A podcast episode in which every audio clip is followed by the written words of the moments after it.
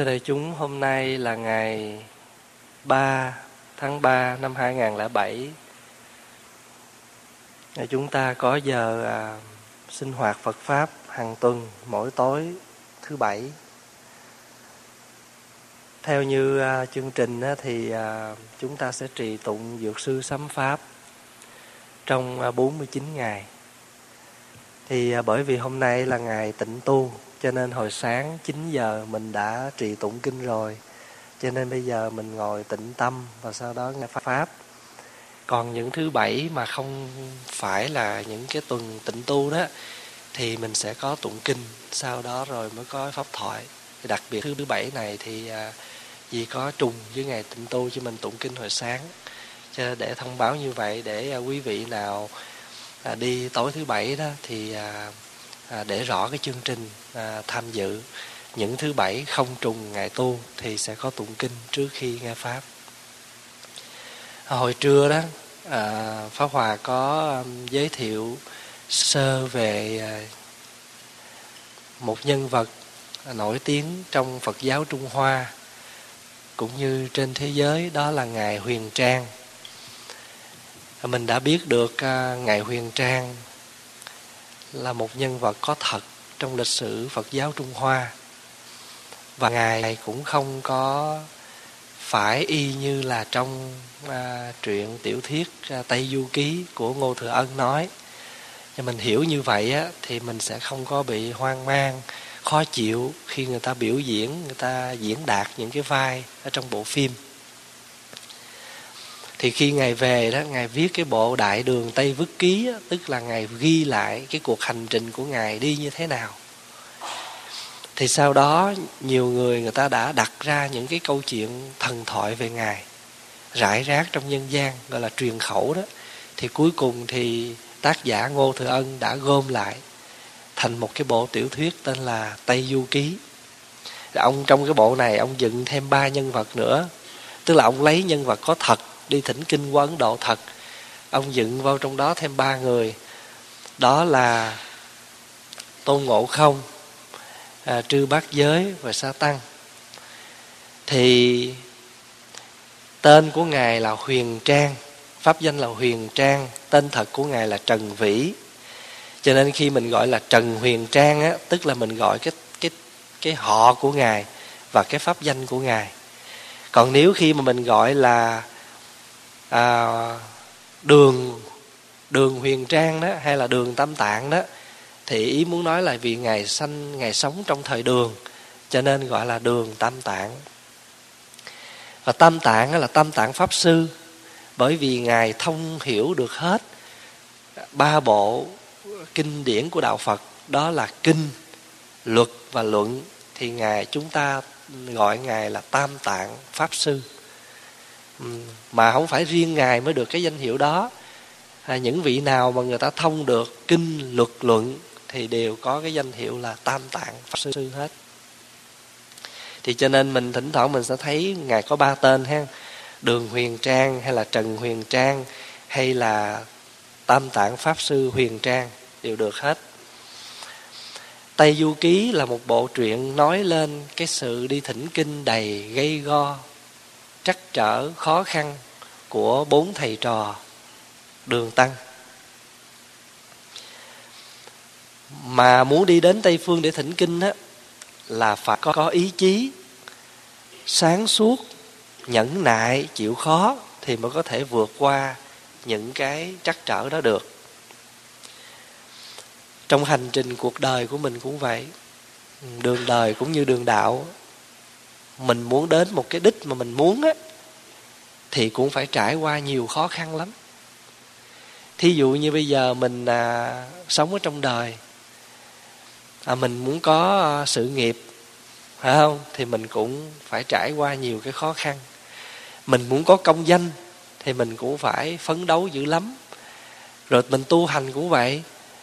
Người xuất gia thì cũng muốn có an lạc có giải thoát để không có uổng cái chí nguyện cái công sức mình đi tu. Phật tử đến chùa tu học cũng vậy cũng muốn tìm được một cái pháp môn một cái điều gì đó để mà mới giúp cho mình an lạc giải thoát. Tức là mỗi trong mỗi con người chúng ta ai cũng phải có một cái đích để đi đến. Cũng giống như là phái đoàn đi thỉnh kinh vậy. Đi thỉnh kinh là muốn thỉnh được một cái sự một cái chân lý à, một cái điều à, giúp cho mình để vượt, để an lạc, để giải thoát. Mà muốn được như vậy thì đâu phải dễ. Đâu phải dễ. Huyền trang là tượng trưng cho tiếng nói của con tim trần thế. Tiếng nói ấy là linh hồn, là nghĩa sống.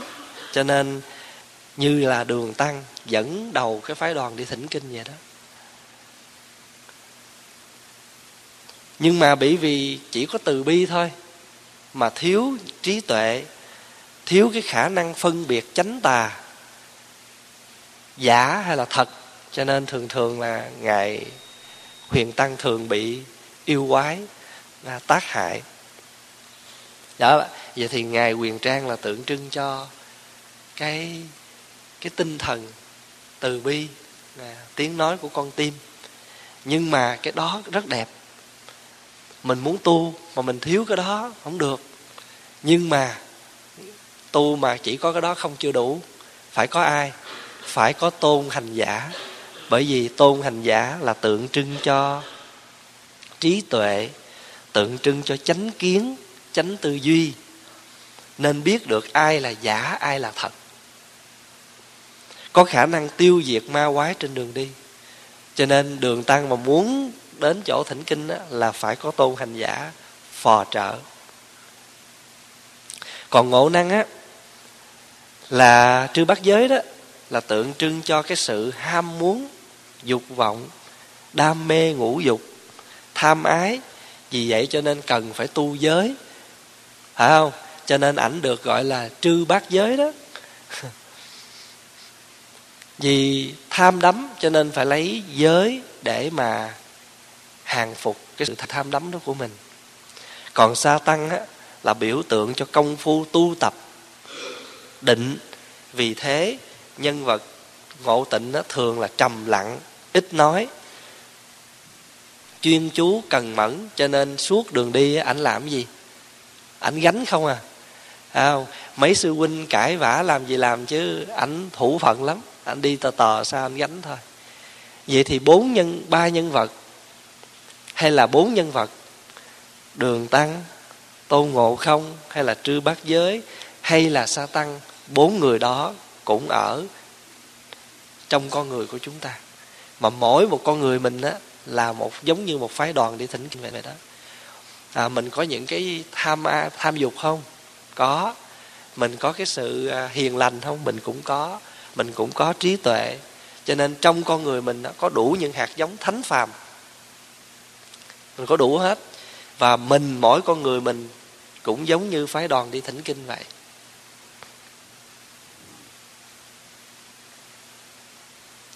Và chúng ta tu tập á, là muốn có kết quả tốt. À, muốn thỉnh chân kinh thì không phải dễ. Cho nên là phải mắc những cái nạn. Quý vị thấy dọc theo hành trình tôn hành giả phải đối đầu với lại nhiều cái ác ma nhiều cái yêu tinh quỷ quái nhiều cái binh khí hiểm độc. Mà muốn như vậy thì tôn hành giả phải dùng 72 phép để mà hàng phục nó. Thì 72 phép đó cũng giống như là cái trí tuệ bát nhã vậy đó. À, mình muốn có trí tuệ mà vượt thắng những cái khó khăn trong cuộc đời của mình. À, từ ngoài đời cho đến chuyện tu hành thì phải có trí tuệ bát nhã. Còn cái chỗ mà cần đến đó là lôi âm tự. Quý vị có nhớ không? À, khi mà mục đích mà đến được tây phương là để đến chùa lôi âm để mà gặp phật tổ thỉnh chân kinh. Lôi âm là gì?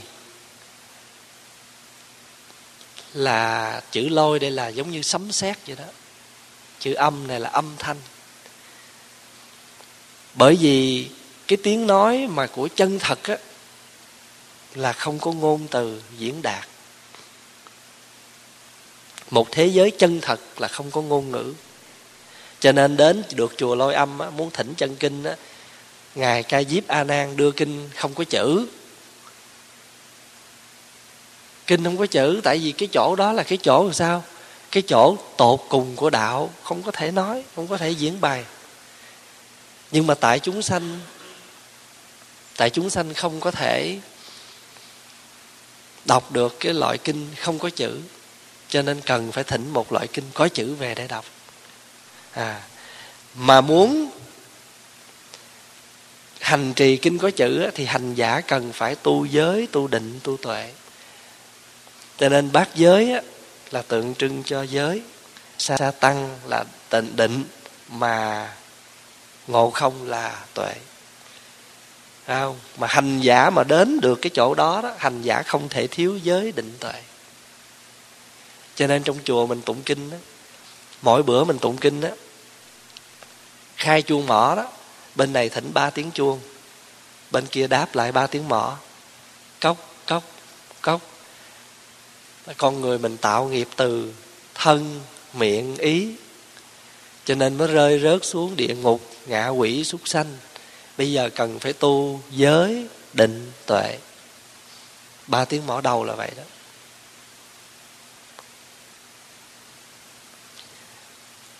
Cho nên lôi âm á, là cái tiếng mà vượt ngoài thế gian. Bởi vì nếu mà mình còn dùng ngôn từ á, là còn kẹt còn dùng từ ngữ là còn dính mắt lắm. Cho nên à, ngài đức phật đưa cành hoa lên. Ngài ca diếp nhìn, ngài ca diếp mỉm cười. Rồi đại, cả đại chúng ngơ ngác không hiểu là đức phật muốn nói cái gì. Mà chỉ có ngài ca diếp với đức phật hiểu thôi. Không có gì lạ đâu. Hoa đẹp thì mỉm cười với hoa thôi. Nhưng mà tại vì mình hay sao? Mình hay lăng xăng, mình muốn suy diễn phải không? Mình không có như lý tác ý. Như lý tác ý là sao? Như vậy, y như cái vậy mà tác ý mình hay phi như lý tác ý lắm. Cho nên mình sao? Khổ hoài. Thí dụ như người ta nói một câu, mình hiểu vậy cái là mình khỏe. Mình hay suy diễn, mình nghĩ là mình là người à, gọi là hiểu rộng, nghe nhiều đó mình suy diễn một câu nói của người ta ra tràn gian đại hải cái rồi rốt cuộc mình là người khổ. À, mà pháp hòa hay ví dụ hoài vậy đó là mình đi mình xin một cái đơn điền tên xin một cái đơn gì đó người ta điền tên thì người ta cho mình ba chục cái ô. Người ta kêu là first name last name họ tên middle name. Thì mình middle name mình bấy chữ thì cứ điền vô. Đó chữ lót của mình mấy chữ cứ điền vô, họ mình mấy chữ cứ điền vô và tên mình mấy chữ điền vô và những ô trống. Đừng có lo. Mình cứ cầm tờ giấy mình hỏi hoài, tôi điền đủ rồi, mấy cái ô trống này làm gì? Rồi mình còn muốn nghĩa là mình còn suy diễn được tôi nghĩ là nó phải có lý do chứ, khi khổng có bao giờ, khi khổng khi không mà để trống vậy hết. Thành thử ra mình ngồi mình suy nghĩ hoài không ra là mình như vậy, cho nên trong kinh phật có hai cái từ đó, gọi là như lý tác ý và phi như lý tác ý. Như lý tác ý là thấy nó, biết nó, nghe vậy, biết vậy thôi, đừng suy diễn. Tại nhiều khi sống trong đời mà mình suy diễn nhiều quá cũng mệt mình lắm. Không? Mà nhất là nghe pháp thoại. Mình ngồi mình nghe, biết bao nhiêu từ cũng vô. Rồi rồi, đó, bữa nay tới tôi rồi đó. bữa nay tới tôi đó, bữa nay ông dũa tôi đó. Cái lát xuống, thầy muốn nói gì thầy nói thẳng đi. Thầy đem tôi ra pháp thoại thầy nói làm chi? Tội nghiệp cho ông bác sĩ, tội nghiệp cho cái vị à, nói pháp thoại. Ta không có cái ý đó. Mà thí dụ như nếu mà trường hợp, thí dụ mà có đi nữa đó, cái điều đó cũng tốt là để không phải một mình mình, mà cho tất cả mọi người ai cũng cùng những cái khổ những cái tật những cái phiền muộn giống nhau. Mà nói ra là để cho tất cả mọi người cùng được hưởng cùng được học tập để mà chuyển hóa cũng là điều tốt. Chứ không sao hết. Thí dụ như giờ bác sĩ lên thuyết trình về bệnh tim không lẽ mình ở dưới này mình bệnh tim mình buồn bác sĩ sao? Cảm ơn bác sĩ. Giống như uh, ông Jim đó ông mất rồi đó bây giờ gia đình ổng là thông báo là ai mà có donation đó tức là ai mà muốn à, phúng điếu đó. Thì à, thay vì cho gia đình thì họ yêu cầu là mình gọi thẳng tới Heart and Stroke à, Society.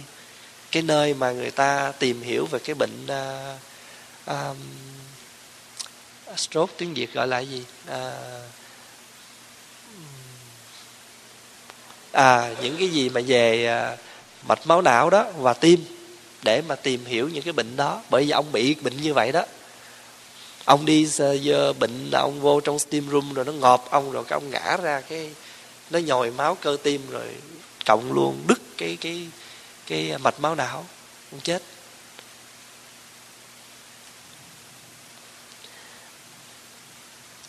Trong nhà Phật á, có nói đến 10 cảnh giới. 10 cảnh giới đó là thứ nhất là cảnh giới Phật Bồ Tát Thanh Văn Duyên Giác Trời Atula Địa ngục Ngạ quỷ Súc sanh. Mười cảnh giới. Mà trong một cảnh giới á Nó Mình muốn đến cảnh giới Phật á Là mình phải trải qua chín cảnh giới kia. Mà trong một cảnh giới á, nó có chín cảnh giới kia. Cho nên chín lần chín là 81 cho nên trong du Tây Du Ký đưa ra 81 nạn. Mà 81 cái phiền muộn này đó, nó làm cho mình bị che mờ. Mà trong phim Tây Du Ký đã diễn đạt qua cái hình ảnh là cái dòng suối chảy rất mạnh. Mà ở trong, bên trong cái dòng suối đó có một cái thủy liêm động.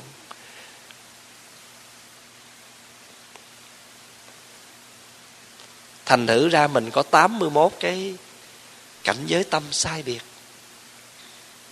Bây giờ mình đi vào cái hồi thứ nhất là tác giả ngô thừa ân á, kể ra là mình có bốn châu thiên hạ theo quan niệm của phật giáo. Ở giữa là một núi tu di. Ở giữa là một núi tu di rất là cao. Rồi xung quanh, cái núi tu di này có bốn châu, là đông thắng thần châu, tây ngưu hóa châu, bắc câu lô châu và nam thiện bộ châu. Và thế giới của mình đang ở là nam thiện bộ châu. Vậy thì mình, thế giới của mình, theo kinh điển đạo phật là nằm một bên của cái núi tu di đó.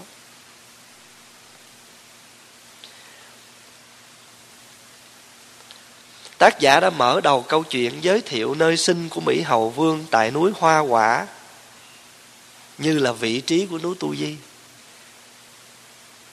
Mỹ hầu vương không có sanh trong bốn châu đó, mà sanh ở trong ngay cái cái núi tu di đó và ông đã đưa lên.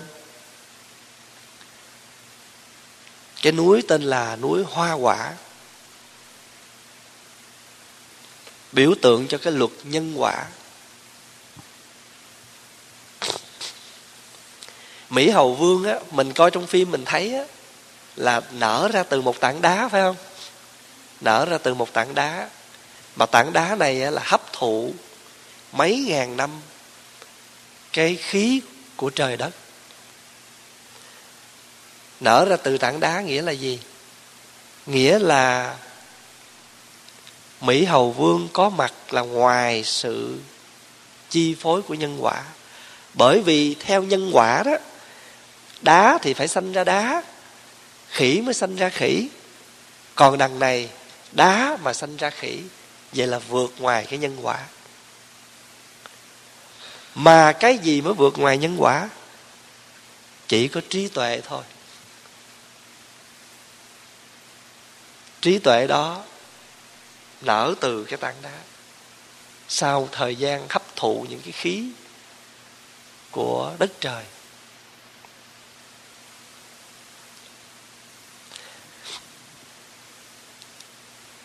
Cho nên mỹ hầu vương á, không có thuộc về thế giới sanh diệt của mình nó là vô sinh. Trí tuệ là vô sinh. Trí tuệ tự thân của nó là động cho nên mang cái hình tướng của một con khỉ. Cái động của trí tuệ cần được thuần hóa và nuôi dưỡng bằng cái định tâm và hành trì giới định. Cho nên mỹ hầu vương á, là biểu tượng của trí tuệ. Mà người có trí tuệ á, là người đó phải có chánh kiến chánh tư duy. Muốn có trí tuệ thì hai điều mà chúng ta cần phải có. Chánh tư duy là gì? Chánh tư duy là cái suy nghĩ cho nó chân chánh. Còn chánh kiến là mình phải thấy cho nó chân chánh. Mà khi mình thấy đúng, mình suy nghĩ đúng, thì tất nhiên là mình phải nói đúng, gọi là chánh ngữ. Và việc làm cũng đúng. Cho nên nó trí tuệ một khi mà có trí tuệ rồi á thì tất cả những cái khác nó bao gồm ở trong đó hết. Lời nói cũng có trí tuệ, hành động cũng có trí tuệ. Cho nên muốn có trí tuệ là người phật tử phải có chánh kiến, chánh tư duy. Là biểu tượng qua cái đôi mắt sáng rực của tôn ngộ không, của mỹ hầu vương. Đôi mắt này á, làm kinh thiên động địa luôn.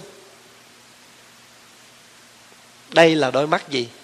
Đôi mắt thấy rõ được cái khổ, cái vô thường, cái vô ngã và cái không. Khổ, vô thường, vô ngã, không. Của cái thế giới hiện tượng của mình đang sống. Cho nên mỹ hầu vương đặc biệt có đôi mắt vàng phân biệt được chánh tà hư thật đôi mắt ấy khóc khi thấy cảnh vô thường. Là chuyện kể như thế này. Rồi một hôm thì mỹ hầu vương cùng với một đàn khỉ bay thẳng vô trong một cái dòng thác chảy rất mạnh, thì vô trong đó tìm ra được một cái động tên là động thủy liêm, mà trong đó để là động này dành sẵn cho mỹ hầu vương thì trong đó có bàn, có ghế, có chén, có nồi, có giường, có chõng đủ thứ hết. Và tại sao kỳ vậy? Tại sao trước khi mỹ hầu vương có mặt, đàn khỉ sống ở đó mà đàn khỉ không thấy được cái động đó? Mà mãi đến mỹ hầu vương mới thấy được. Dễ hiểu thôi. Là bởi vì cái dòng suối đó, nó che mất cái cái động đó rồi.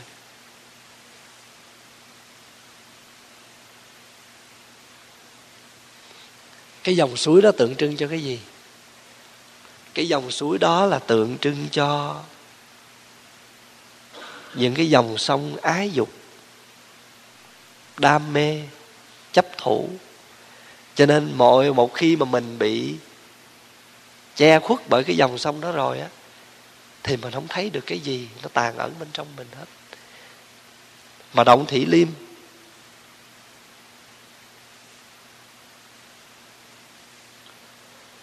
là tượng trưng cho cái trí tuệ sẵn có ở nơi mình. Giống như động thủy liêm đã có sẵn để dành cho mỹ hầu vương vậy đó. Một giang sơn đã có sẵn cho mỹ hầu vương. Lúc này chưa có tên là tôn ngộ không. Chưa có tên mỹ tôn ngộ không. Tôn ngộ không là kể từ khi ông đi gặp cái vị tổ sư. Cho nên đó, quý vị cũng biết rằng sự thật vô ngã, vô thường, khổ và không là cái rất thật. Nó nằm ngay trong cái thế giới sanh diệt này. Như động thủy liêm nằm ngay trong núi hoa quả mà mình không biết. Loài khỉ không có khám phá ra được. Bốn cái này nè. Thường thường ta có tam pháp ấn phải không? Tam pháp ấn.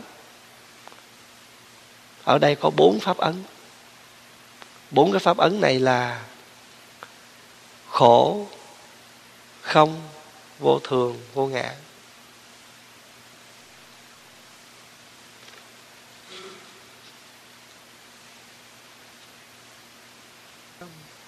Phó Hòa đọc một đoạn trong cái chuyện cho quý vị nghe.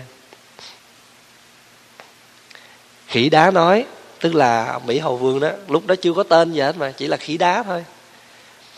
Các ngươi thấy sao mừng vậy? Đâu nghĩ đến ngày mai? Tuy ta sống an nhàn nơi động, Không vướng phép vua, Không sợ loài thú dữ, Nhưng rồi chúng ta có thể sống mãi Không già chăng?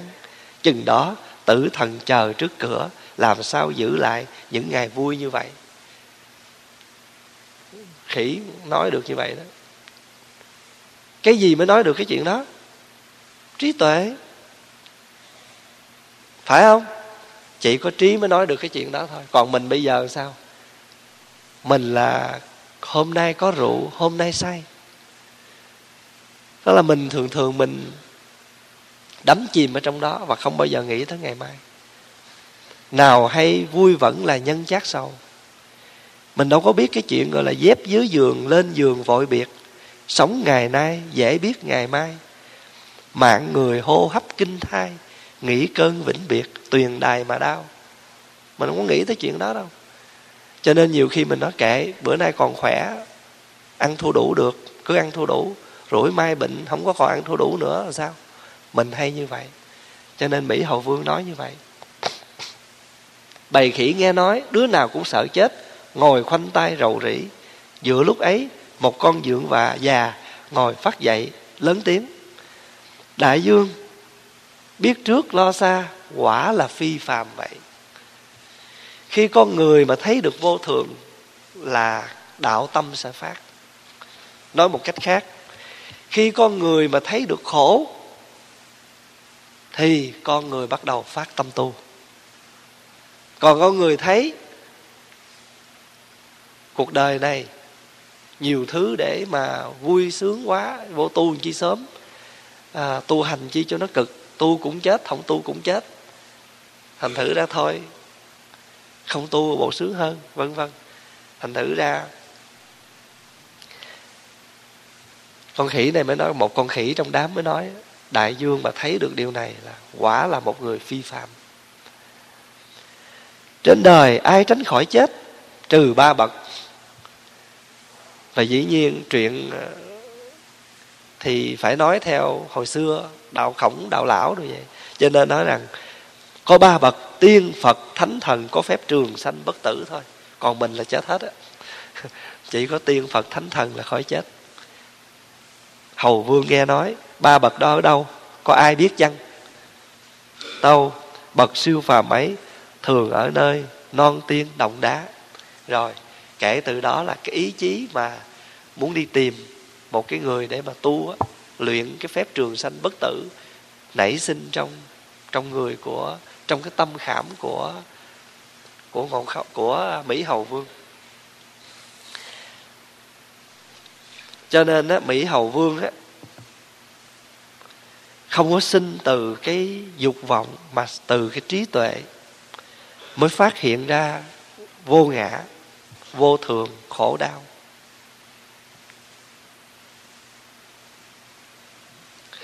Thì khi mà ảnh khăn gói lên đường như vậy gần cả chục năm mới tìm tới được à, vị trưởng lão tên là tu bồ đề. Mà quý vị biết á ngài tu bồ đề á là cái vị đệ nhất ly dục ly ái và giải không. Phải không?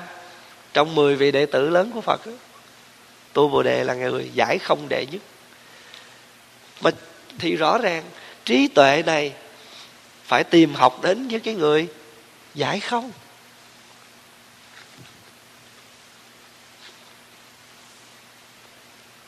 Này khi đến tổ sư hỏi, ngươi tên gì? Đáp, tôi không có danh tánh, nhưng ai rầy tôi không giận, ai đánh tôi không hờn. Tổ sư câu mài nói ta muốn biết danh tánh nhà ngươi, khai chi về tánh nết tại vì ông hỏi danh tánh á, nói tôi không có danh, còn tánh của tôi, ai chửi tôi không giận, ai đánh tôi. Không hiểu cái chữ danh tánh như vậy. Nó ta chỉ hỏi tên. Danh tánh là tên, chứ không phải ta hỏi tánh tánh tình của ngươi. Hầu vương thưa thưa thầy, tôi không cha mẹ. Tổ sư nói ngươi, người sao không cha mẹ? Không lẽ cây đá sanh ra ngươi sao? Hầu vương thưa, đúng vậy. Nguyên nơi núi hoa quả, có hòn đá lớn, kết tinh nhật nguyệt lâu ngày. Rồi một đêm, mưa vang, lên tiếng nổ. Đá ấy nứt khai, sanh ra tôi.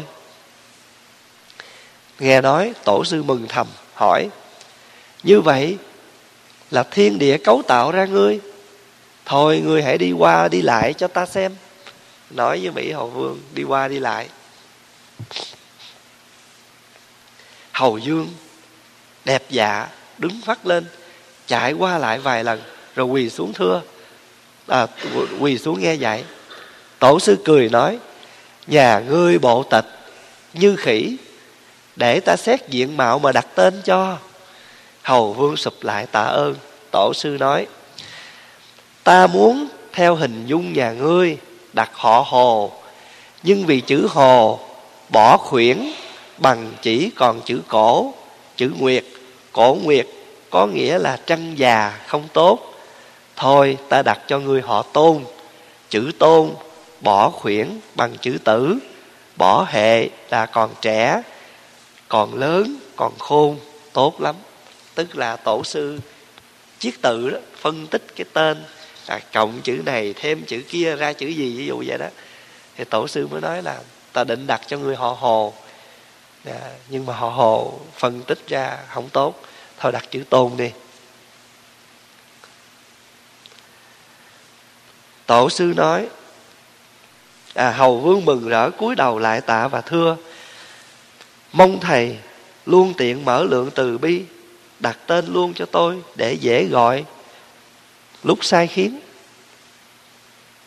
Tổ sư nói, trong đạo có 12 chữ, người ta thường dùng là quảng đại trí huệ chân như tánh hải, vĩnh ngộ viên giác.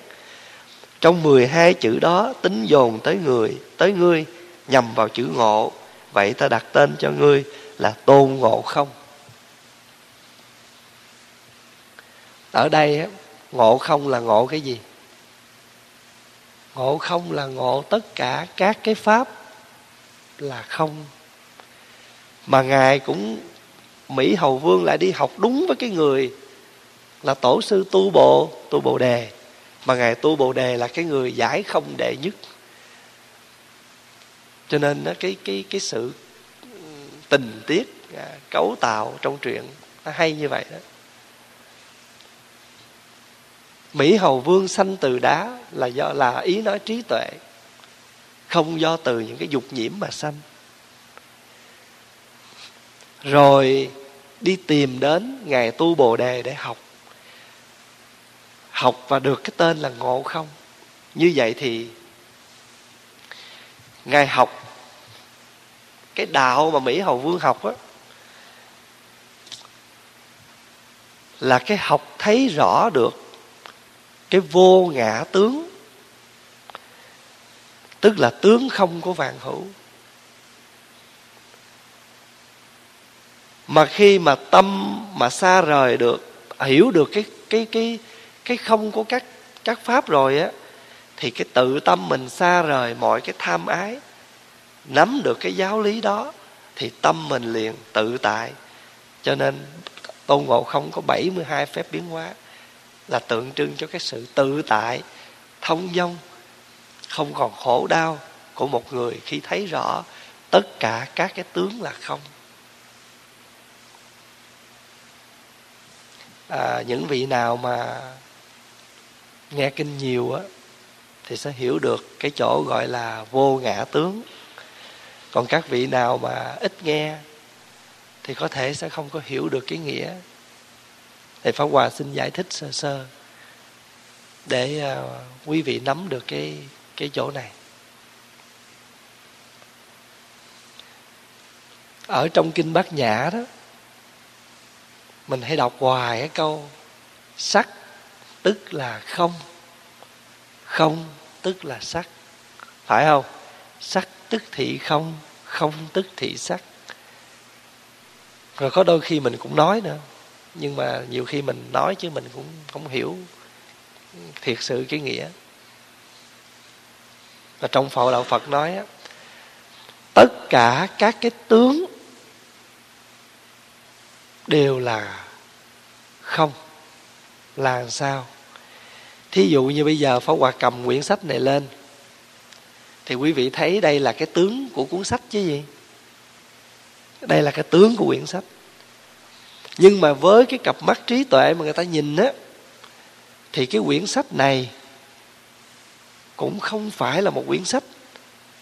Chẳng qua là từ nhiều cái tờ giấy hay là từ nhiều cái thứ không phải là sách. Rồi nó hợp lại, chúng ta gọi là quyển sách. Đây là sách chứ gì? Sách nè. Nhưng mà khi phân tích thì nó là không.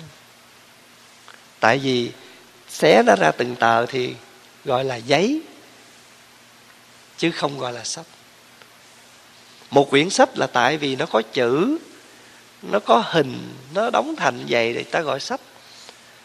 Chứ khi chỉ vô đây cái mình nói chữ, khi chỉ cái này cái mình nói màu vàng, màu đỏ, vân vân. Rồi bây giờ mình nói tới con người của mình cũng vậy. Con người mình mình nói là cái thân nhưng mà thiệt sự ra khi mà chỉ rõ từng cái bộ phận á, thì không có cái chỗ nào gọi là cái thân hết á. Chỉ đây kêu cái càm, chỉ đây kêu cái mũi, chỉ đây kêu cái mắt. Không có cái nào gọi là thân hết. Cho nên đó cái tướng thật của cái, các pháp là không tướng. Thí dụ như mình gọi là cái đèn, đâu chỉ cái nào gọi là cái đèn coi khi mà chỉ vô từng cái li ti của nó thì không có cái gì gọi là đèn hết á. Chỉ đây kêu dây điện chỉ kia kêu bóng đèn chỉ kia kêu à, cái ờ, màu này màu kia vân vân. Cho nên cái thật tướng của các pháp là vô tướng. Quý vị có hiểu được à, cái chỗ này không? Như là mình đã kêu cái chùa nè cái chùa là tại vì có tượng phật nè, có chuông, có mỏ, có kinh điển, có mấy thầy tu, có phật tử. Đó, rồi mày, mình kêu cái chùa. Chứ thiệt sự ra kiếm cái thật tướng của cái chùa không có. Chỉ đây kêu tượng phật, chỉ kia kêu quyển kinh, chỉ nọ kêu cái bàn, cái ghế, cái tủ, cái trống, cái chuông. Có cái nào gọi là cái chùa đâu? Đó, cho nên cái thật tướng của cái chùa là không có chùa cho nên mình thấy được cái đó đó, thì mình tự tại. Cho nên mở đầu bát nhã tâm kinh, thấy không? Quán tự tại. Tại sao được tự tại? Là vì người ta có quán. Quán là nhìn sâu. Mà nhìn sâu thấy được các cái đó, cho nên người ta tự tại. Cho nên gọi là quán tự tại bồ tát. Tại sao ngài được tự tại? Vì ngài hành thâm bát nhã ba la mật đa. Liền thấy năm uẩn là không. Cho nên ngài vượt hết tất cả mọi khổ ách. Còn bây giờ, mình không thấy năm uẩn là không. Cho nên mình mới giống như tôn ngộ không bị cái núi ngũ hành sơn đó ụp lên trên ông tụng ngộ không cả 500 năm. Tôn ngộ không bị đè đó. Trong con người mình nó có năm uẩn nha.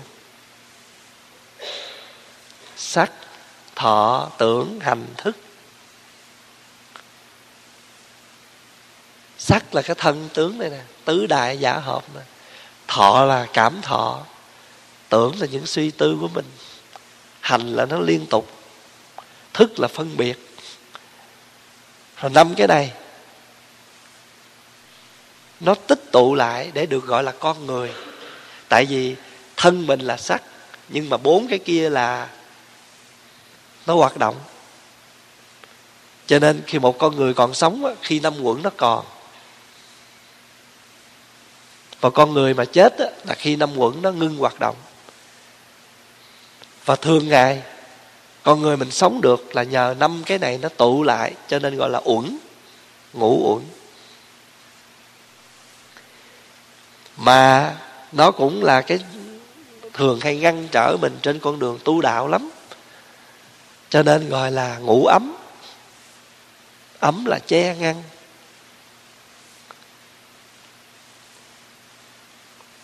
Cho nên khi mà mình có một cái trí tuệ đó, thì mình mới thấy được các cái hình tướng trên thế gian này đều là không có thật tướng. Cái thân của mình cũng không thật. Cái nhà, cái cửa, cái xe, cái bàn, cái ghế, vân vân. Nhưng mà nói như vậy không có nghĩa là để cho chúng ta buồn khổ. Đạo phật nói toàn là chuyện bi quan thấy cái gì cũng không không phải. Thấy tất cả các thứ là không. Để chúng ta sống an lành, tự tại hơn. Có cũng được, không có cũng không sao. Nhiều khi có nhiều, còn phiền muộn nhiều nữa. Thí dụ như cái người không có con, thì cũng buồn phải không?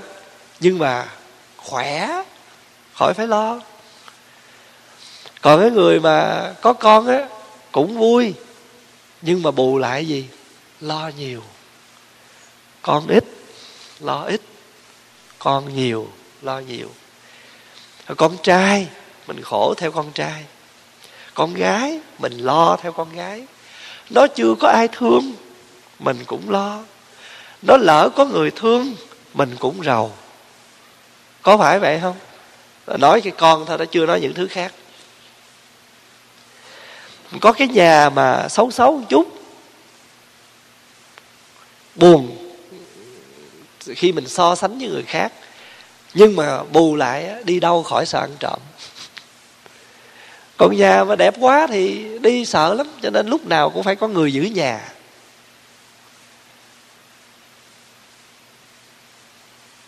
Cho nên mình thấy được á, như vậy đó thì mình bớt lo cho nên một vị thầy tu cũng vậy nghe. Không có đệ tử thì khỏe theo không có đệ tử.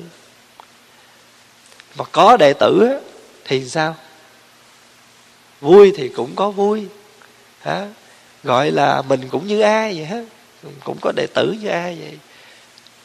Nhưng mà rầu thì cũng gọi là rầu thúi ruột. Vì sao? Giống như con thôi, khi mình thấy con nó nên đó thì mình vui. Khi mình thấy nó hư hỏng thì mình buồn. Người thầy cũng vậy. Khi thấy đệ tử mà ngoan, tu học giỏi, mình vui.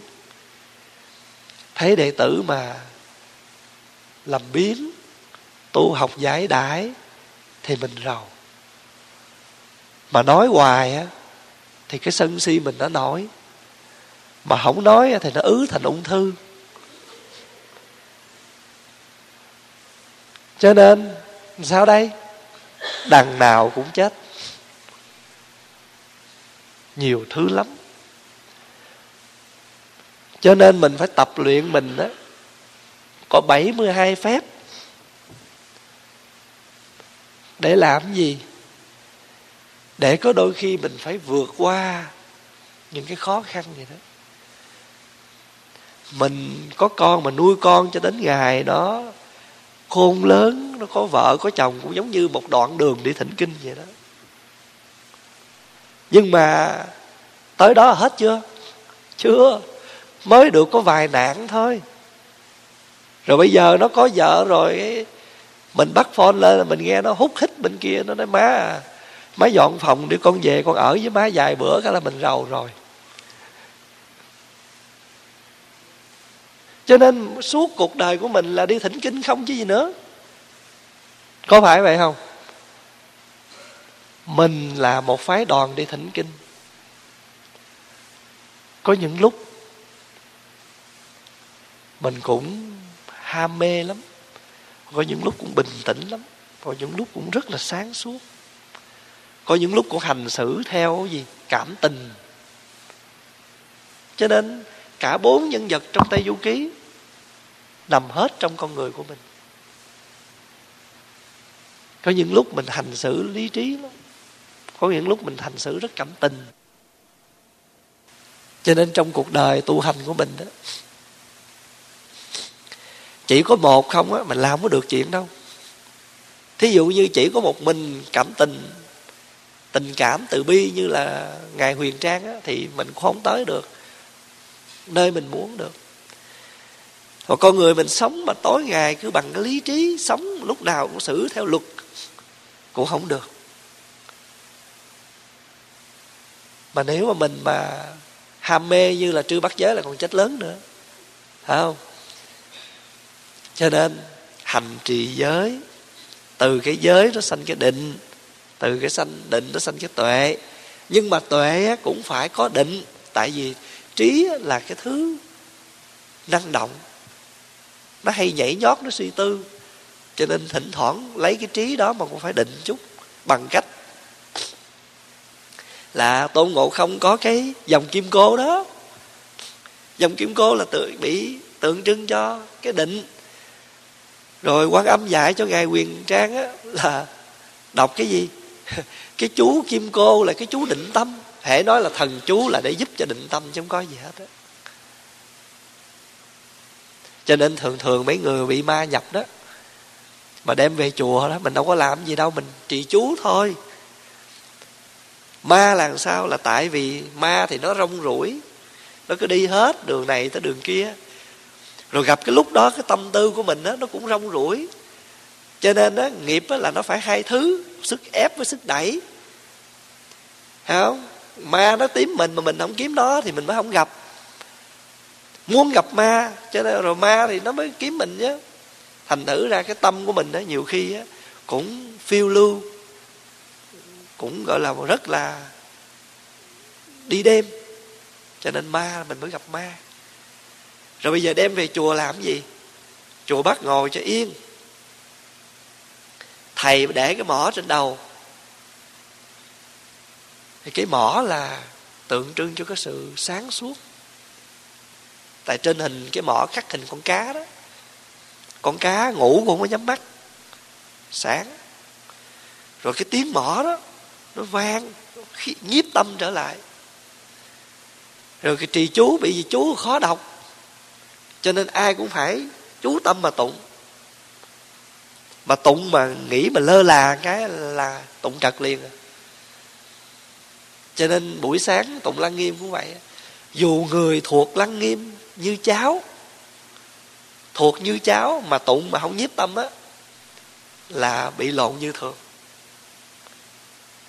Nội cái chuyện ờ, đệ tam thôi. Tỳ đại giả xà sân đại giả di, kê ra giả di đó mà không nhớ tới mấy cái tỳ đà dạ xà sân, đà dạ di, kê đà dạ di là lộn liền. Nội cái tụng chú đại bi thôi. Cái phần cuối á, từ cái khúc na ra cẩn trì ta bà ha đó là mười người lộn đủ mười một. Nghĩ mình thuộc rồi. Cho nên tụng mà cứ ngó trời, ngó đất. Na ra cẩn trì ta bà ha, ma ra na ra ta bà ha, rồi cứ đi hoài, đi không ra. Ở trong một cái trận không có ra được cho nên tụng chú đại bi là cái đoạn đó là đoạn dễ bị bị nhất còn một đoạn nữa. Ma bà lợi thắng nhất ra dạ ta bà ha, nam mô hắc ra đắc ra ra dạ gia. Mình mà không khéo là mình lộn lại cái ở trên đầu liền. Cho nên nội cái bài chú đại bi thôi, tụng cũng phải định tâm đó. cho nên mình muốn trị ma đó, là ngay cái đương sự mà tụng á, là phải định tâm mình còn chưa định, mình cũng còn ma, thấy mồ thì làm sao mình định con ma được? Cho nên khi mà muốn muốn giúp cho cái người kia hết cái bệnh ma nhập là phải, cái người thầy tụng phải chú tâm. Đại chúng xung quanh cũng phải nhất tâm. Và nội tụng bát nhã tâm kinh thôi. Mà không định tâm cũng bị như thường cái chỗ cố tri bát nhã ba la mật đa và cố tâm vô quái ngại, vô quái ngại đó. Hai cái cố đó là chỉ cần cái ý, cái tư duy, cái sự định tĩnh mình mất một cái thôi là mình không biết mình cố cái gì rồi. Không biết cố nội hay cố ngoại gì đó. Hai cái chữ cố đó đó, mà phải hòa tụng và để ý lắm nha. Và để ý coi cái chỗ này là ai nè, cố tri bát nhã hay là cố tâm vô quái ngại, biết hai cái chữ cố trong chỗ bát nhã tâm kinh đó. Cẩn thận. Rồi thỉnh thoảng tụng một bài nữa. A di đà phật thân kim sắc, tướng hảo quang minh vô đẳng luân. Hồi sáng này, tới cái chỗ là tứ thập bát nguyện độ chúng sanh, cửu phẩm hàm linh đăng bỉ ngạn, có người đọc cửu phẩm liên quan di phụ mẫu. Pháp Hòa nói vậy có đúng không? Hồi sáng Hòa nghe đó.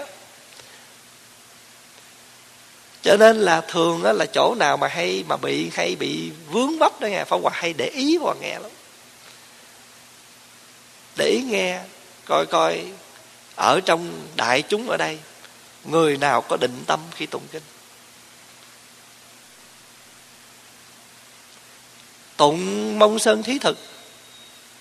Cái chỗ mà án tam đà ra dạ đà ta bà ha và án tam muội gia tác đỏ phạm người nào mà tụng mà không có định tâm á, là lộn hai câu chú đó liền. Lấy đằng trước bỏ ra đằng sau, lấy đằng sau bỏ ra đằng trước. Cho nên chư tổ mà người ta bày, ta đặt để ra những cái thời khóa là có ý hết á. Mình tụng mình không có định tâm là mình trật đường ray liền.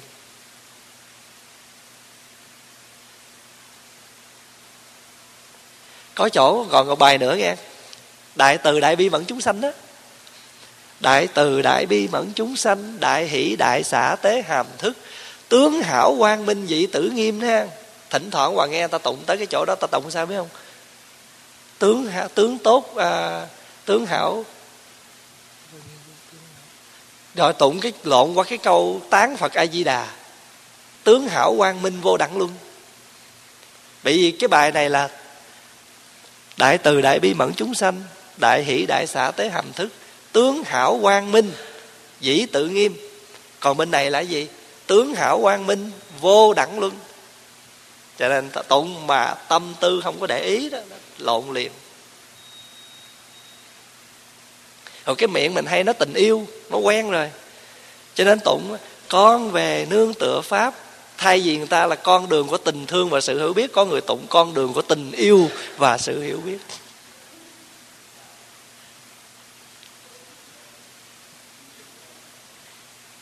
Nên Pháp Hòa thỉnh thoảng qua để ý mấy cái bài kinh như vậy đó. Từng chữ, từng lời trong đó. Tụng qua để ý chứ. Thôi, hôm nay mình à, nói tới đây thôi.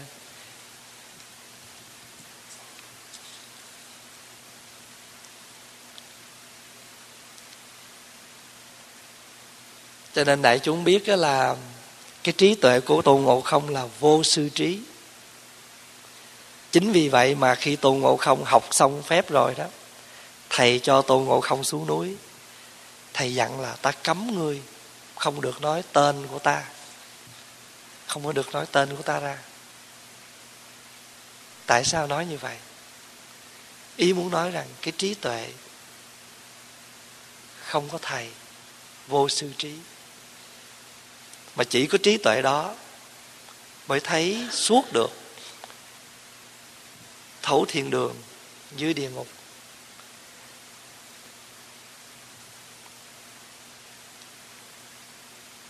Cho nên ngộ không là tượng trưng cho vô sư trí. Trí tuệ từ một tảng đá mà sanh. Con người mình sanh ra từ cái sự dục nhiễm. Còn trí tuệ là sinh không phải từ dục nhiễm mà có cho nên mình trong đạo phật đề cao trí tuệ hơn là trí thức. Trí thức là mình học mà có thôi. Thì khi mình mượn nương cái trí thức đó, mình tu tập để mình phát huy cái trí tuệ của mình.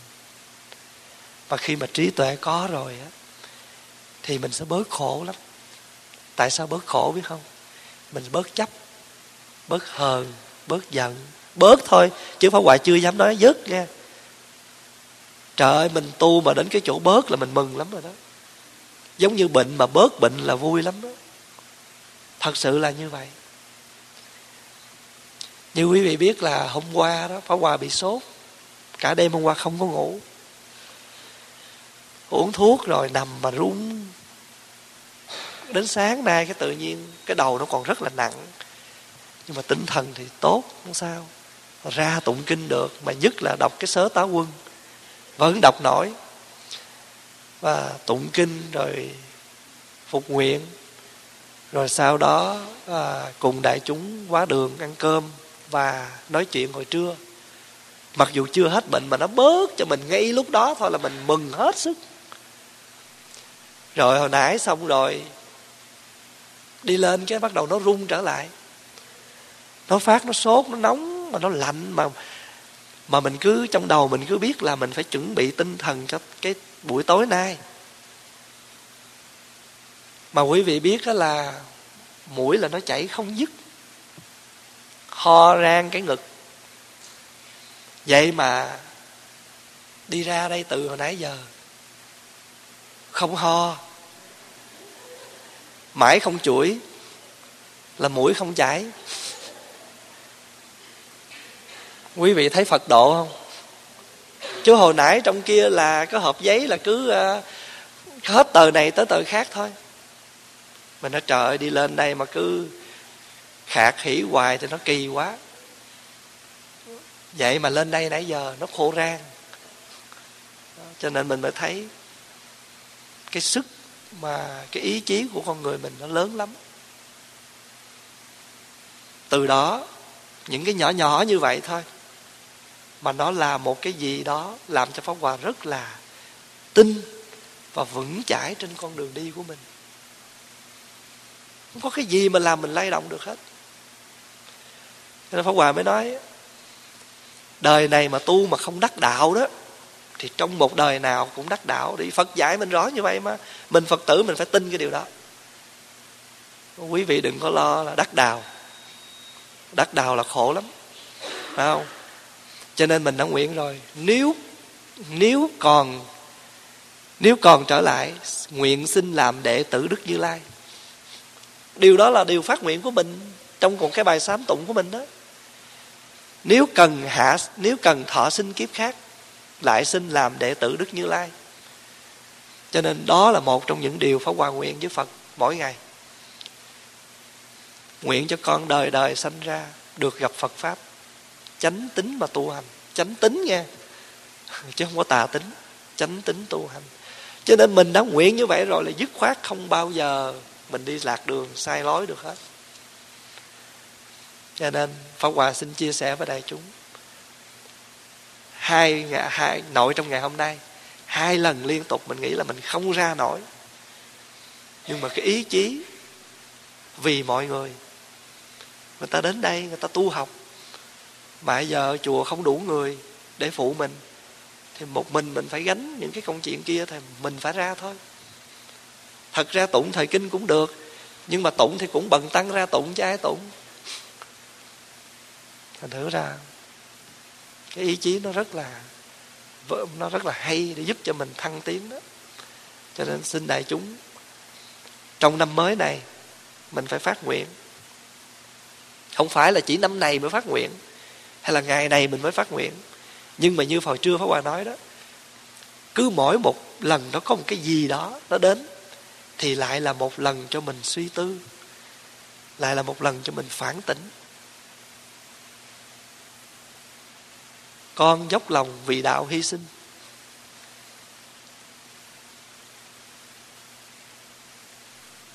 Xin chúc đại chúng có một đêm an lành, và ngày mai mình sẽ cúng rằm tháng giêng và xin đại chúng hồi hướng. Chúng ờ, sanh ờ, vô biên ờ, thề nguyện độ phiền não vô tận thể nguyên đoàn. Pháp môn vô lượng thể nguyên học phật đạo vô thường thể nguyên thành.